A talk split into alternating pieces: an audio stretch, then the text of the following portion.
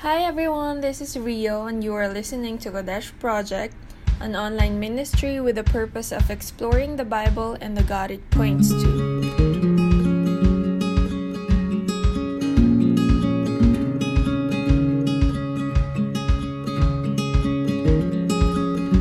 Last week, we have started a new study series about the book of Genesis, and I've also shared with you the book that I'm using for this series. It's called The Genesis Record by Mr. Henry M. Morris.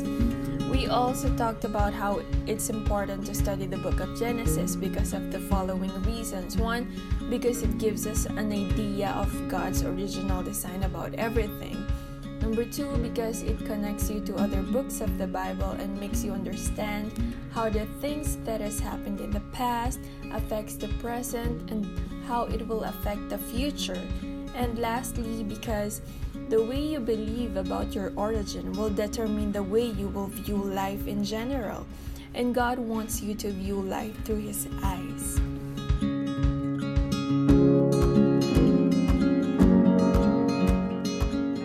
For this episode, we will be talking about the 14 foundational origins mentioned in the book of Genesis.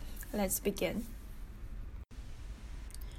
The word Genesis means origin, and the book is named like that apparently because of what's written in it, because of the stories it carries. It gives us the only true and reliable account of the origins of all the basic entities of the universe and of life.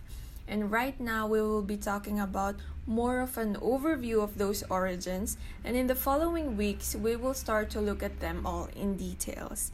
Okay, so are you ready? Let's start with the origin of the universe.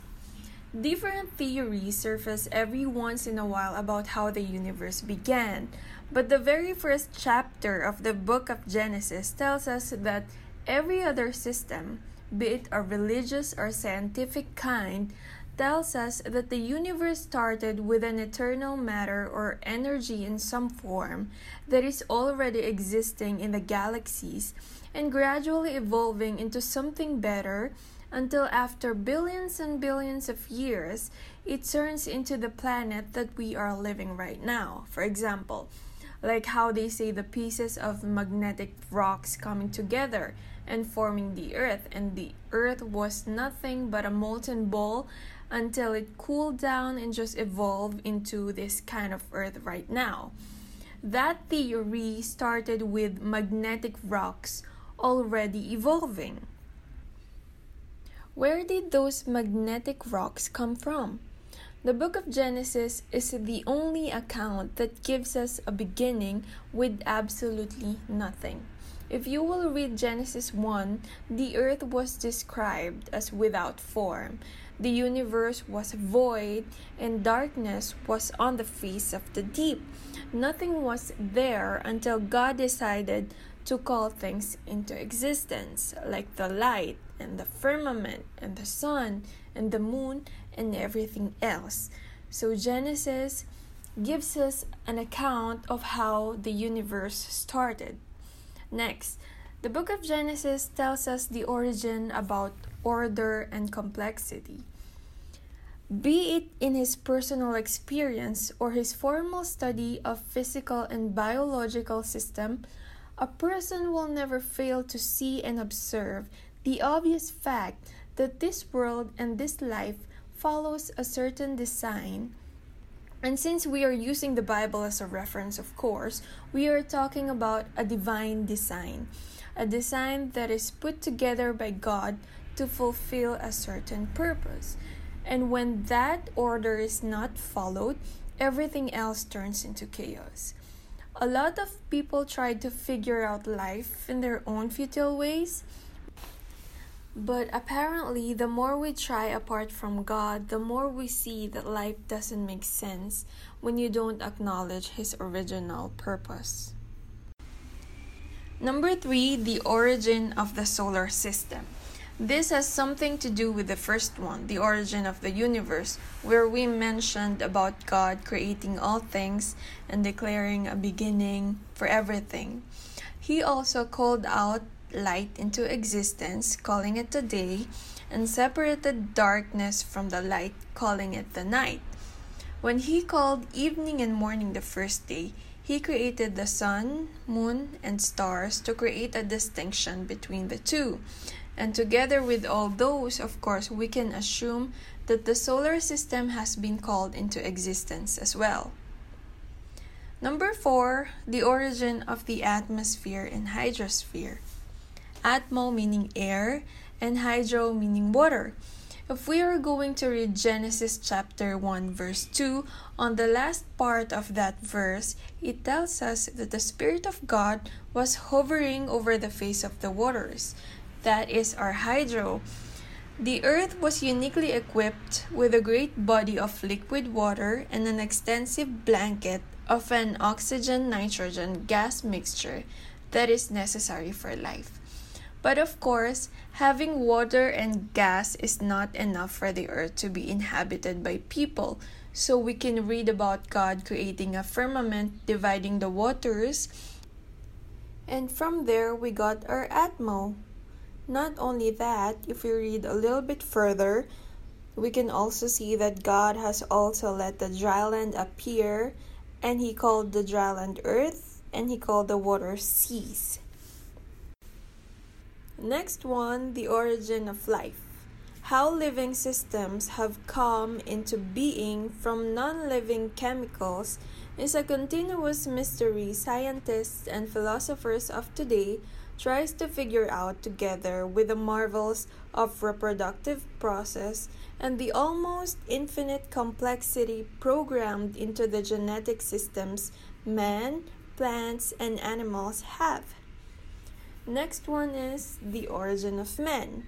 Out of all the living creatures in the universe, mankind is known to be the most highly organized and complex entity because we possess innumerable intricate physical chemical structures and we have a nature that contemplates or reflects the abstract entities of beauty, love, and worship. That is why it's really illusory to say that man has an evolutionary descent from animal ancestors. The book of Genesis clearly tells us that mankind is created in the image and likeness of God. Number seven, the origin of marriage. God's original design for marriage is monogamous and patriarchal. Wives are supposed to submit to their husbands, and husbands are ought to love their wives. This kind of submission is blessed by God. Number 8. The origin of evil. The origin of physical and moral evil in the universe are explained in the book of Genesis. Evil is defined as a temporary intrusion into God's perfect world. It is allowed as a concession to the principle of human freedom and responsibility and to manifest God being the Redeemer and the Creator. Number 9. The origin of language. The origin of language can be found in the story of the Tower of Babel. Also, the gulf between the chatterings of animals and the intelligent, abstract, symbolic communication systems of man is completely unbridgeable by any evolutionary process. Number 10. The origin of the government.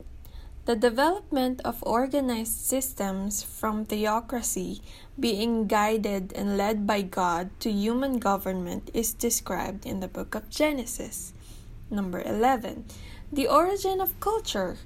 Urbanization, metallurgy, music, agriculture, writing, education, navigation, textiles, and ceramics, from all this being fully developed over time has been described in the book of Genesis. Then, the origin of nations.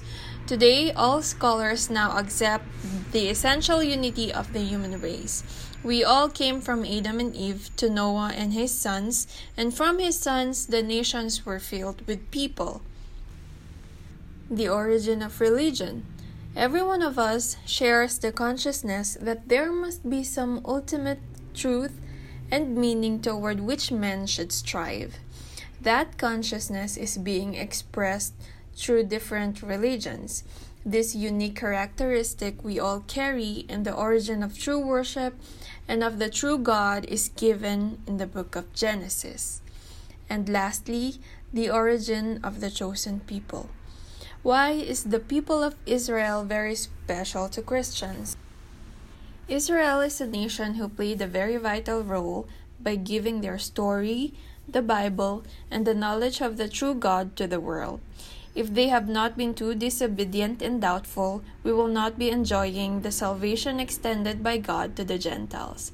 That also has been described in the book of Genesis. These are the 14 foundational accounts, and they were the primary object of the greatest attacks of skepticism and unbelief. People will say that the Bible is not true and is not reliable, but over time, whatever is written in it is being discovered and proven in science. Whatever order God has given in the Bible about the order of things, such as marriage and life, were all proven to carry blessings when obeyed. In this manner, Hebrews 11:3 comes alive in a believer's life. By faith, we understand that the worlds were framed by the word of God so that the things which are seen were not made of things which are visible. These words will only ring true to those people who choose to believe.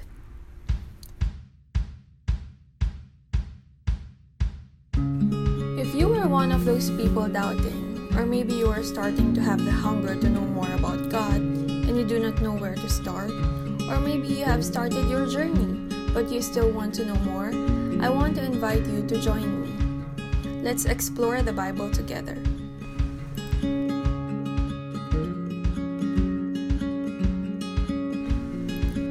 Next week, we will be talking about who wrote the book of Genesis. Can we really trust it and every word that is written in it? If you have any comments, questions, or suggestions about the topic we just discussed, or the topic we will be discussing next week, please do not hesitate to send us an email at kodeshproject at gmail.com or visit our website at www.kodeshproject.com. Thank you for listening to Kodesh Project. Join me again next time. God bless you.